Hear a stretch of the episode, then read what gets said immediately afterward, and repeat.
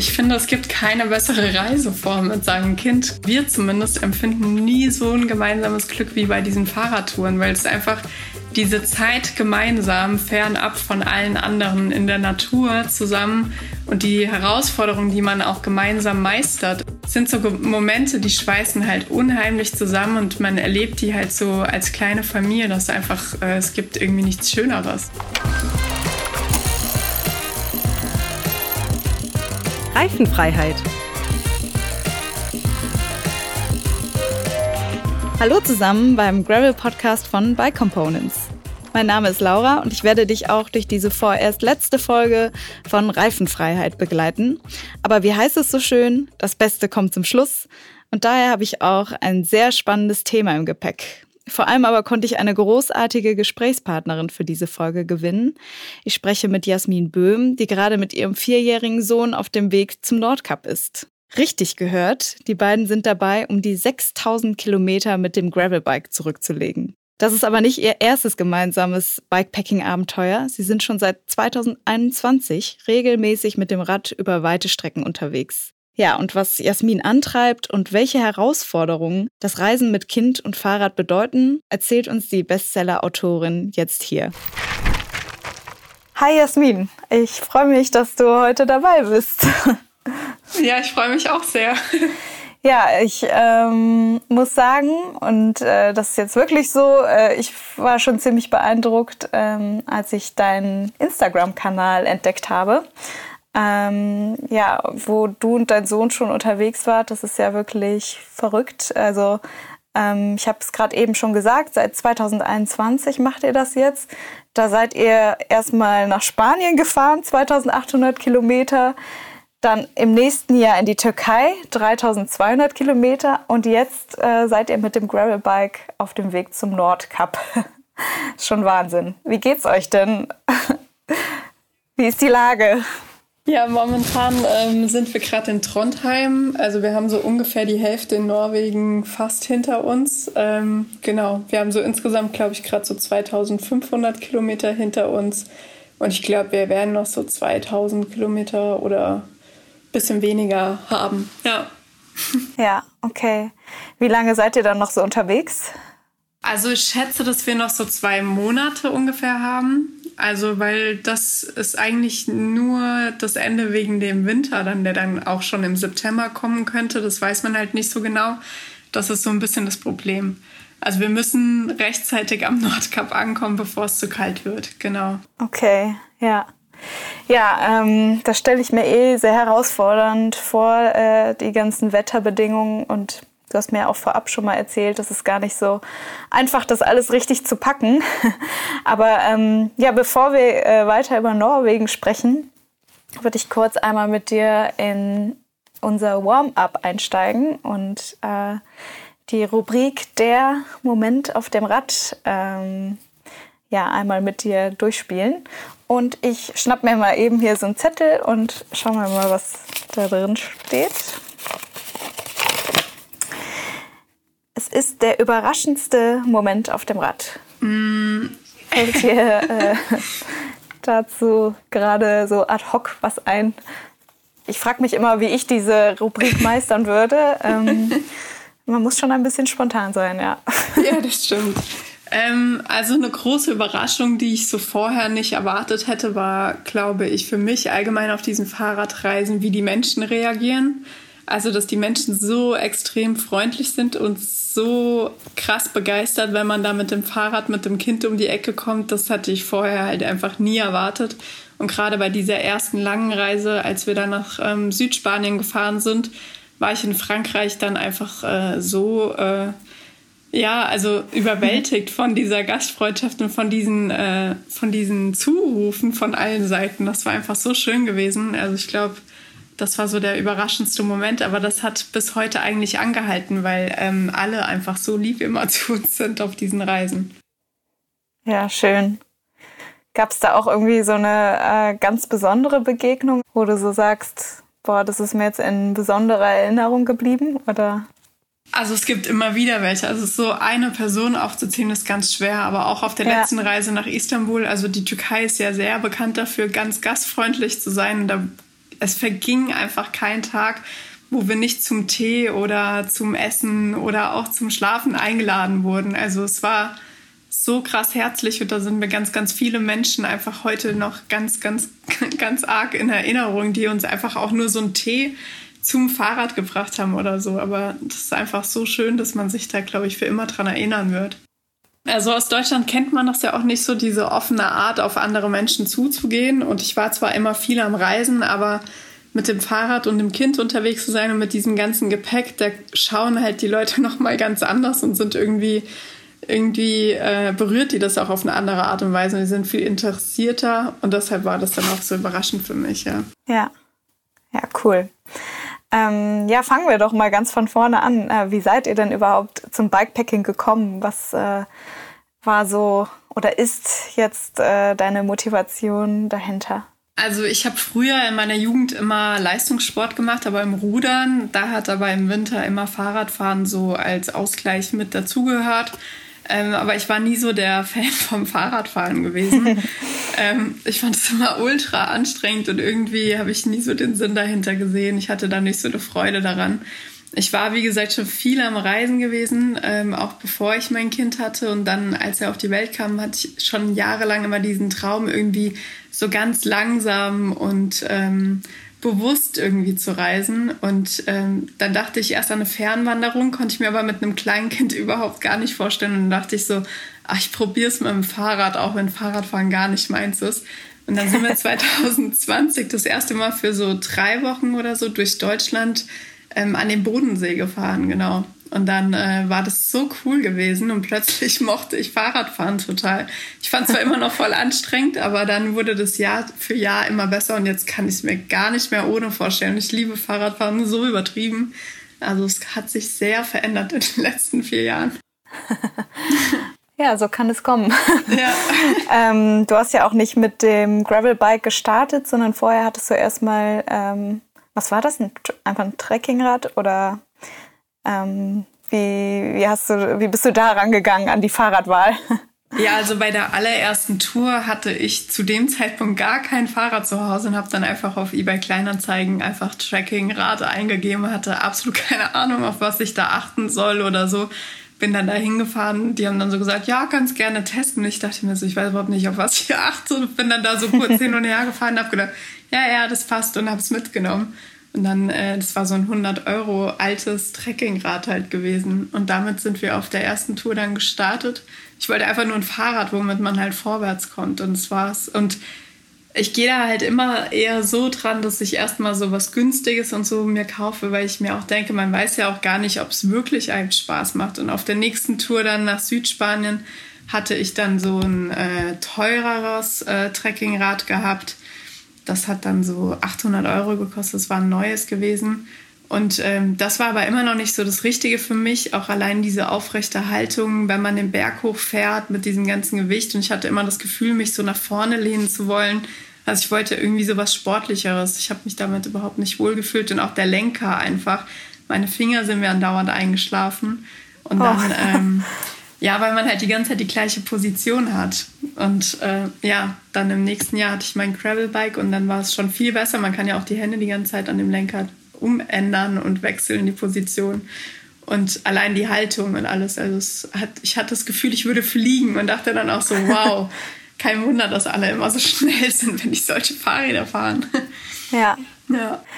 Ja, stimmt. Darüber habe ich noch nie äh, nachgedacht, dass man eigentlich da auch so viele ja, Handposition hat, dass das auch irgendwo ja, entlastend sein kann. Ja, Stimmt voll. total. Ja. Zumindest nach ein paar Stunden. ja. ja. Ja, du hast gerade schon gesagt, äh, du hattest das Gefühl zu fliegen mit dem Gravelbike, äh, weil es ja echt äh, wahrscheinlich einfach deutlich leichter ist und auch von der Geometrie deutlich schneller. Ja, das war, hat einfach die Hälfte gewogen. Also von ja. 19 Kilo zu 9. Also es war schon Boah. ein krasser Unterschied, ja.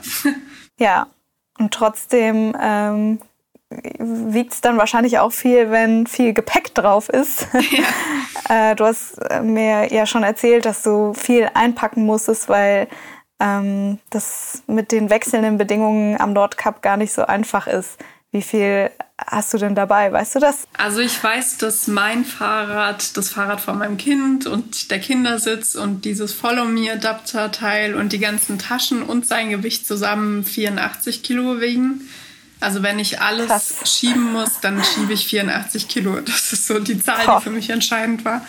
Ähm, wenn ja. er mit, mitschiebt oder halt nicht auf dem Fahrrad sitzt, dann sind es 64. Aber ja, das ist so das ganze Gewicht. Ja. Aber es ist halt allein zwei Fahrräder plus ähm, der Sitz und das Follow Me und sein Gewicht machen dann natürlich schon viele Kilos weg. Also unser Gepäck ist eigentlich sehr übersichtlich, aber natürlich braucht man halt Gepäck für zwei Personen. Jetzt hier in Norwegen kann es halt auch kalt werden. Das hatten wir die letzten Jahre so nicht. Das heißt, man braucht einen dickeren Schlafsack eine bessere ähm, Luftmatratze, warme Jacken und so. Das sind halt alles Dinge, die ich sonst nicht dabei hatte. Ich hatte auch nie lange Hosen oder so. Also es ist halt äh, dieses Mal war schwieriger, weil wir halt beide wirklich auch viele warme Sachen mitnehmen mussten, ja. Ja, okay. Du hast gerade auch schon dieses äh, Follow Me erwähnt. Vielleicht kannst du einmal erklären, ähm, was man sich genau darunter vorstellen muss. Ja, das ist quasi, dass man ähm, sein Fahrrad mit dem Kinderfahrrad zusammen macht. Also es geht bis 20 Zoll Kinderfahrräder kann man da dann dran befestigen und dann hat man quasi wirklich wie ein Tandem. Dann hängt das Vorderrad oben in der Luft, aber wenn die Kinder mittreten, dann ist man tatsächlich auch schneller. Also man spürt das definitiv. Und ähm, ansonsten, wenn sie nicht mehr können, können sie einfach äh, draufsitzen und halt nicht treten. Ja. Okay.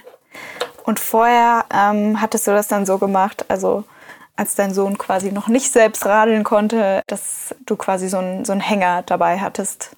Genau, auf, den erst, auf der ersten Tour, also auf der ersten langen nach Südspanien hatten wir den Anhänger mit dabei. Da war zwei gewesen.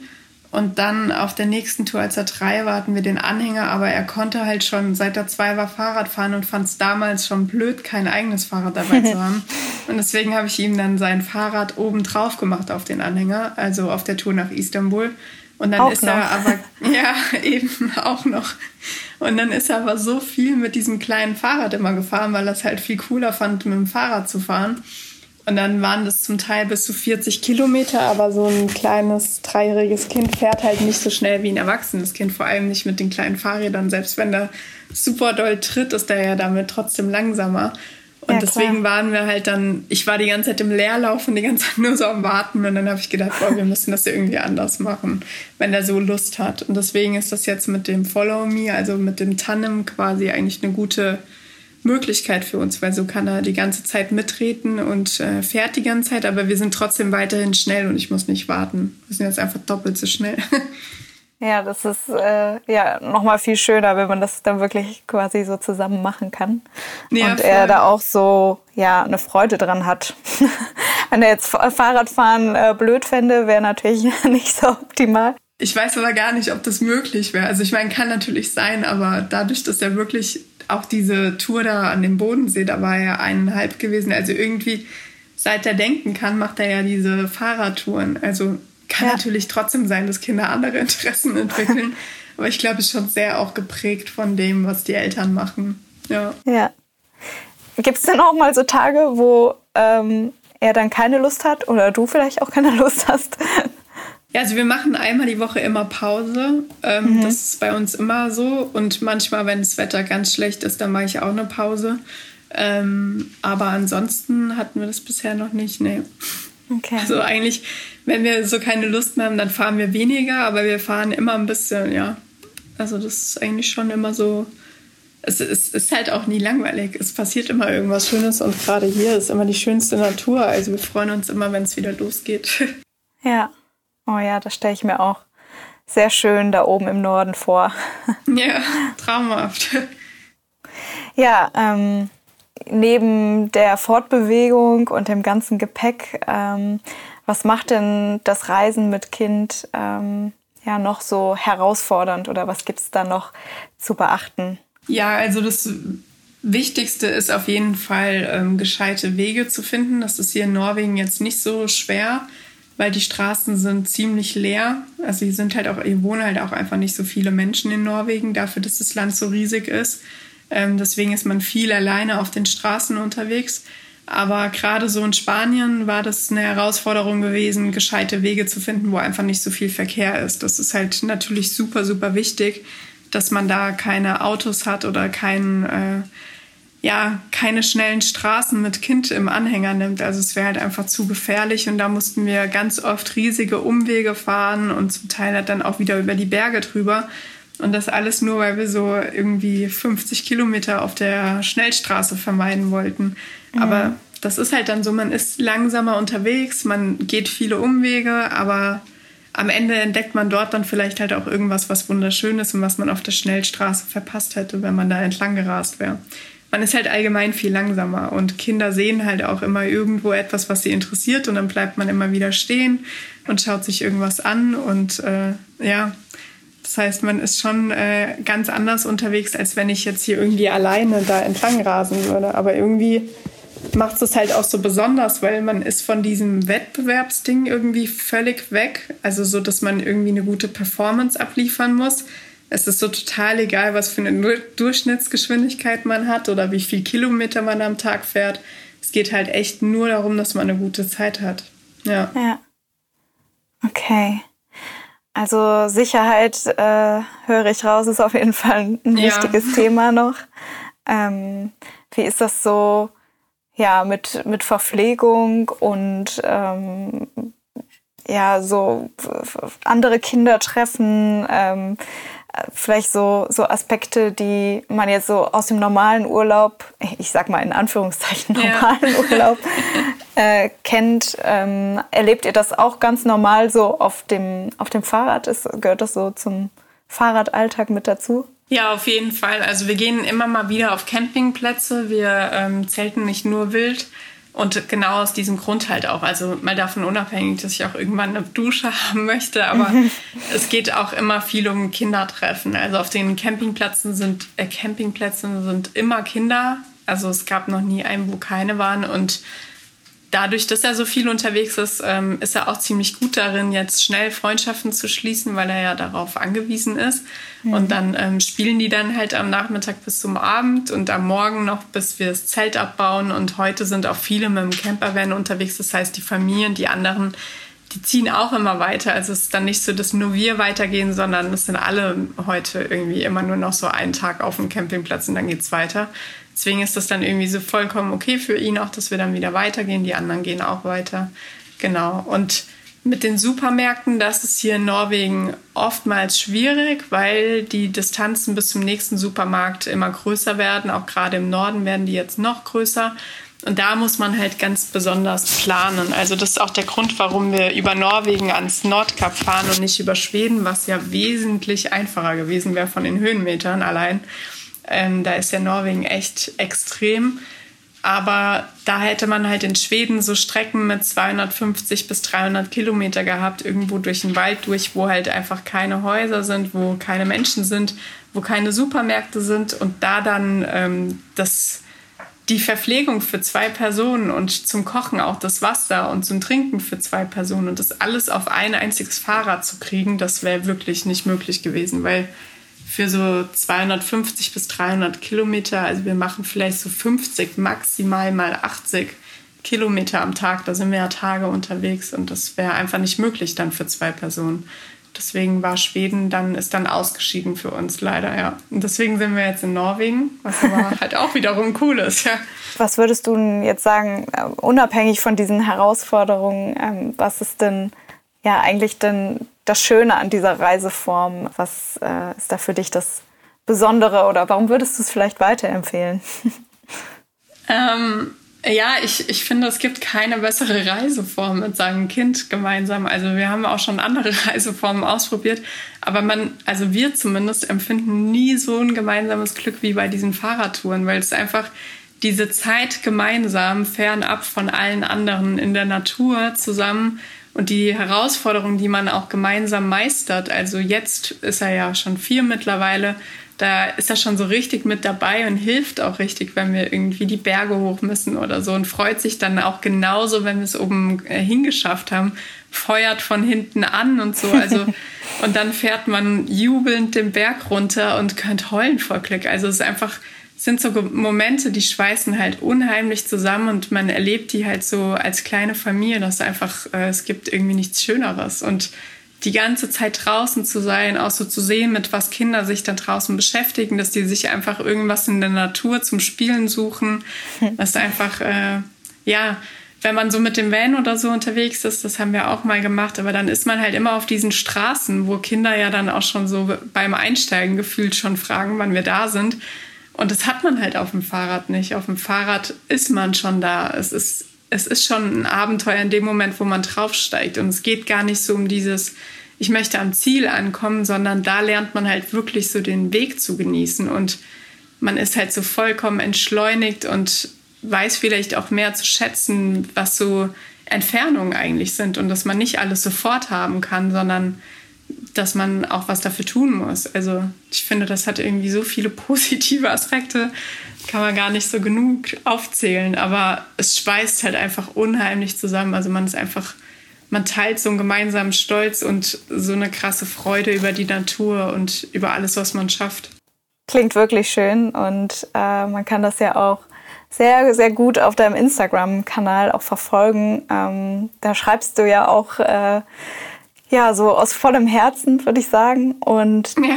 du hast auch ähm, schon ein Buch darüber geschrieben. Äh, Hallo Glück, dich gibt's ja doch. Ähm, genau. ja, vielleicht kannst du äh, dazu noch mal ein paar Worte erzählen, was man darin lesen kann und ich kündige schon mal an, ähm, dass wir ein Exemplar am Ende dieser Folge verlosen werden. ja. Ja, ähm, in dem Buch ähm, geht es um die Fahrradtour nach Südspanien, weil das war so die größte Veränderung in unserem Leben dann letztendlich gewesen. Weil ich habe vorher drei Jobs gehabt und war halt in diesem typischen Lebensmuster mit die ganze Zeit nur arbeiten bis abends und alleinerziehend und dann das Kind abends von der Oma abholen, die es von der Kita abgeholt hat und so weiter. Und ich hatte halt kaum Zeit mit ihm gemeinsam und war extrem traurig darüber, eigentlich so seine Kindheit zu verpassen, weil ich nur am Arbeiten bin. Und dann habe ich halt irgendwann alles gekündigt, ähm, als es einfach nicht mehr weiterging und habe entschlossen, dass wir auf diese Fahrradtour gehen, weil wir ja diese Fahrradtour das Jahr davor, die drei Wochen an dem Bodensee gemacht haben und ich das so toll fand. Und ich wollte das jetzt länger haben und dann äh, haben wir die äh, große Tour dann gemacht. Und ähm, das ist quasi so der Weg, diesen Mut zu finden, das zu machen, zu kündigen, auch wenn man kein Geld hat und ähm, ja, wie wenn man dem Leben vertraut, dann doch irgendwie alles gut werden kann. Und natürlich gab es auf dieser Reise auch ganz viele Auf und Abs. Also sei es, dass ich äh, einen Bänderriss hatte, dass zwei Bänder gerissen waren und so weiter. Und es ist auch viel so ein so eine Reise in meine Vergangenheit auch gewesen. Also ich habe mich mit ganz vielen Themen da dann auch so bewusst auseinandersetzen können, weil ich endlich die Zeit hatte und mein Kind eben auch. Und wir haben dann da auf dieser Tour richtig gut zusammenfinden können und haben über seinen Papa geredet. Ich habe ganz viel über meine Mama, die gestorben ist, nachgedacht und so. Und das sind dann auch Themen, die in dem Buch behandelt werden, ja. Okay. Genau. Ja. ja, ähm, es ist, glaube ich, ein Bestseller geworden wenn ja. ich richtig liege. Also ähm, ich habe es noch nicht gelesen, aber ich gehe davon aus, dass es sich lohnt, das zu lesen. Und deswegen hört einfach mal bis zum Ende rein und dann ähm, könnt ihr ja ein Exemplar mit ein bisschen Glück gewinnen. Ja, schön. du hast jetzt gerade auch schon angesprochen, dass ja auch irgendwo ja sehr emotionale Themen sind, die äh, da auch in dem in dem Buch vorkommen und die dich auf der Reise auch irgendwie begleiten. Du bekommst ja wahrscheinlich auch viel Feedback ähm, in den sozialen Medien. Ähm, ja, was ist da so das Feedback? Äh, nehmen die Menschen davon auch viel mit? Äh, kannst du viel weitergeben? Ähm, was, was bekommst du da so für Rückmeldungen?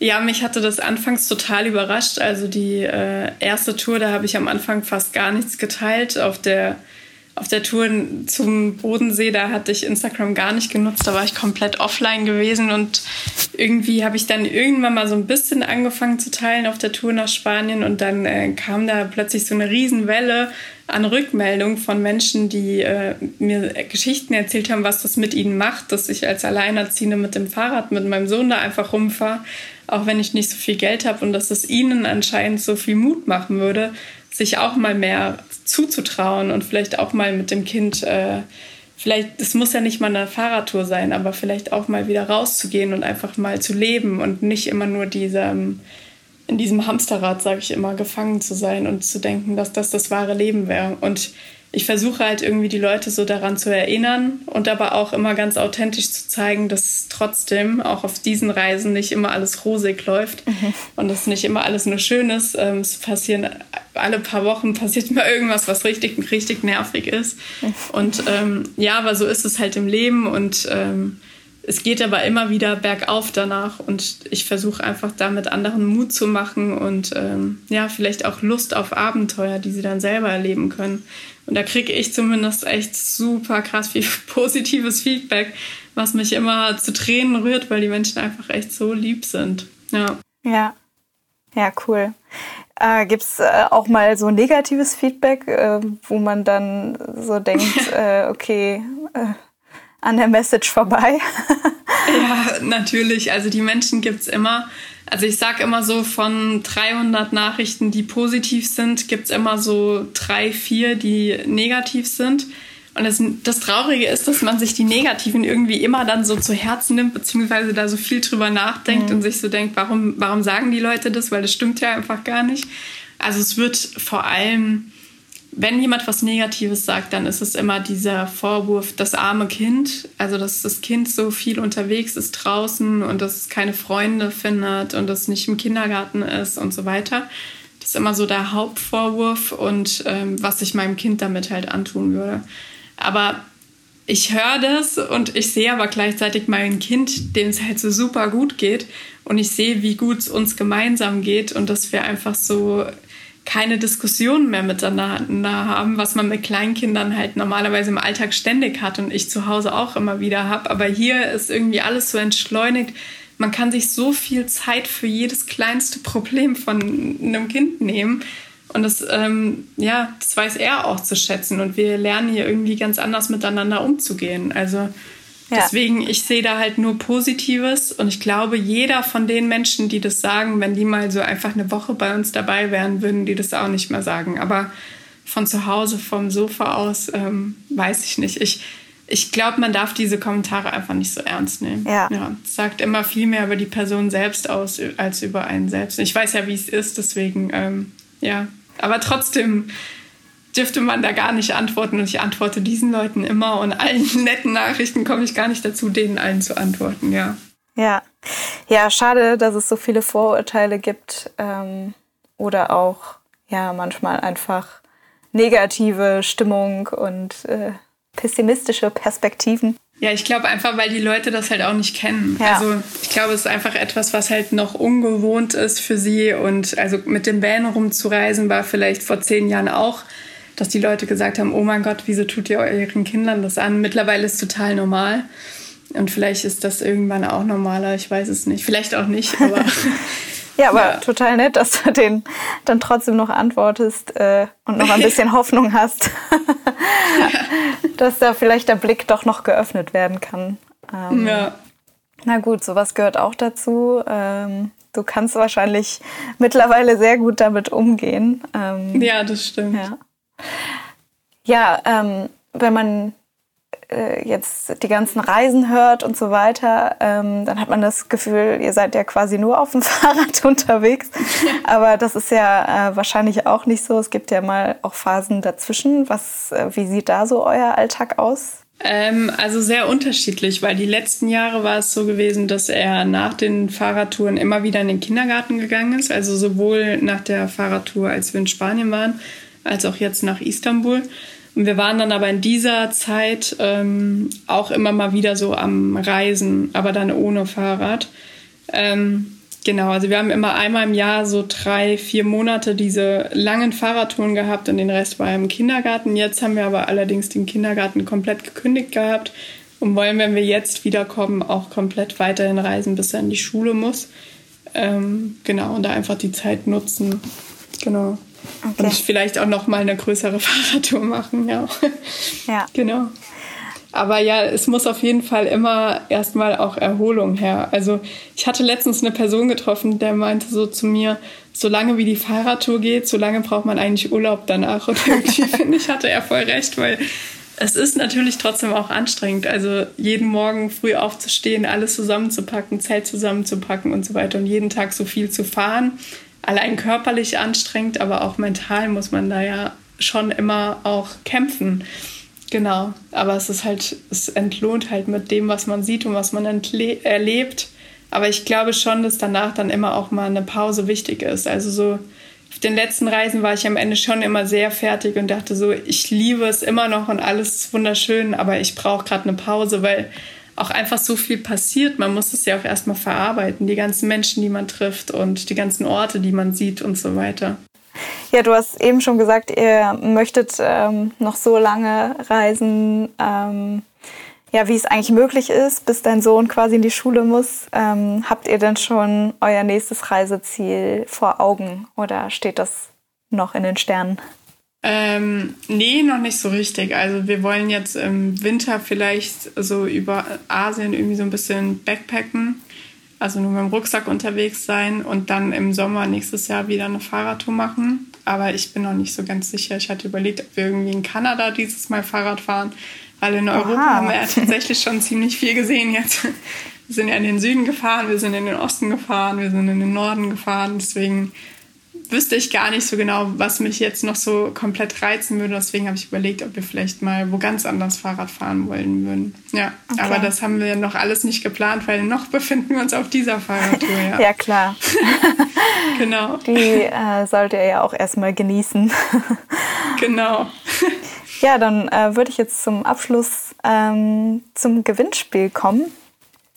Okay, genau. Ähm, um das Buch Hallo Glück, dich gibt's ja doch von Jasmin ähm, zu gewinnen, müsst ihr einfach folgende Frage beantworten. Und zwar, ähm, was ist denn das aktuelle Reiseziel von Jasmin und ihrem Sohn? Ähm, wo fahren die beiden gerade mit dem Gravelbike hin? Ähm, einfach ja, eure Antwort per E-Mail an reifenfreiheit at bike-components.de äh, schicken und ähm, wir verlinken die Teilnahmebedingungen in den Show Notes. Ähm, bis zum 31.07. habt ihr Zeit und ich hoffe, ich habe nichts vergessen. Ähm, ja, ich bin gespannt, wie viele so mitmachen und freue mich dann, äh, das Buch bald zu verschicken. Ja, Jasmin, vielen Dank ähm, für das Gespräch äh, und ja auch die äh, tollen Einblicke in, in eure Radreisen. Ähm, ich finde es super spannend und wie gesagt, wenn man es äh, weiter verfolgen möchte, kann man das auch sehr gut auf deinem Instagram-Kanal machen. Ja, danke sehr. Ja. ja, vielen, vielen Dank. Hat mich auch sehr gefreut. Und dann ähm, euch beiden weiterhin eine gute Reise. Ihr habt ja noch ähm, ein paar Kilometer vor euch. Ja, das stimmt. Danke. Bis dann. Bis dann. Ciao. Weiter geht's mit Björn und den Gravel News. Mein Tipp der heutigen Folge ist der neue Level 9 Aero Carbon Lenker, der ähm, jetzt mit neuem Design daherkommt. Ähm, generell gab es jetzt für die Marke Level 9, die wir exklusiv vertreiben, ein, so ein kleines Rebranding. Die, die neuen Produkte sind jetzt mit einem neuen Logo versehen und äh, in dem Zuge ist auch der neue Aero Carbon Lenker für, fürs Rennrad für Gravelbikes rausgekommen. Eigentlich wurde der, dieser Lenker ähm, designt für, für Rennräder und nimmt hier auch die modernen ähm, Trends mit auf, äh, ist halt deutlich schmaler. Ähm, er ist äh, mit einem leichten Flair von 6 Grad versehen, aber gerade wenn du äh, ja, dein Gravel Racebike irgendwie über schnelle Gravel-Passagen peitschen möchtest, äh, ist das für mich der Lenker, den ich mir jetzt an mein Rad schrauben würde. Du kannst die Züge intern verlegen. Ähm, er hat einen sehr angenehmen ergonomischen Drop, äh, oben eine flächige Auflage ähm, und macht das für mich gerade in der Kombination dann mit dem dafür sehr passenden Preis zu einem super Paket und deshalb empfehle ich dir das auch für dein Race Gravel Bike bzw. für dein Rennrad, wenn du dich eher auf der Straße bewegst. Ja, das war die letzte Folge der dritten Staffel Reifenfreiheit. Und ich finde wirklich nochmal ein tolles Gespräch zum Abschluss. Wenn es dir auch gefallen hat, freue ich mich weiterhin über Feedback oder eine Bewertung, die diesen Podcast noch länger in Ehren hält. Vielen Dank auf jeden Fall allen, die diesen Podcast supportet haben. Mir hat es großen Spaß gemacht. Ja, und wer weiß, vielleicht geht es hier dann doch nochmal irgendwann weiter. Denk auf jeden Fall dran, beim Gewinnspiel mitzumachen und vielleicht hörst du dann schon bald wieder von mir per E-Mail. Bis dahin.